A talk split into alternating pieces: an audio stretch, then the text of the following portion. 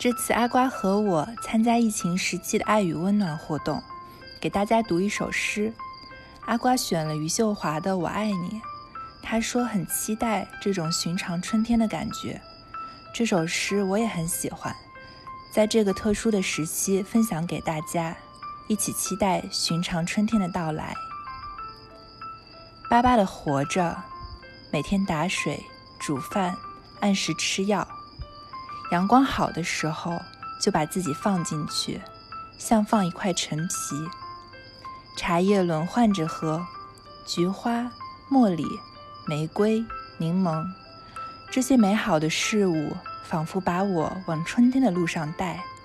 所以，我一次次按住内心的雪，它们过于洁白，过于接近春天。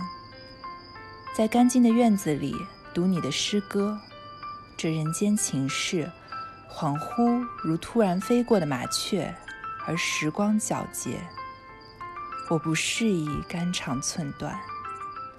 如果给你寄一本书，我不会寄给你诗歌，我要给你一本关于植物、关于庄稼的，告诉你稻子和稗子的区别，告诉你一颗稗子。提心吊胆的春天。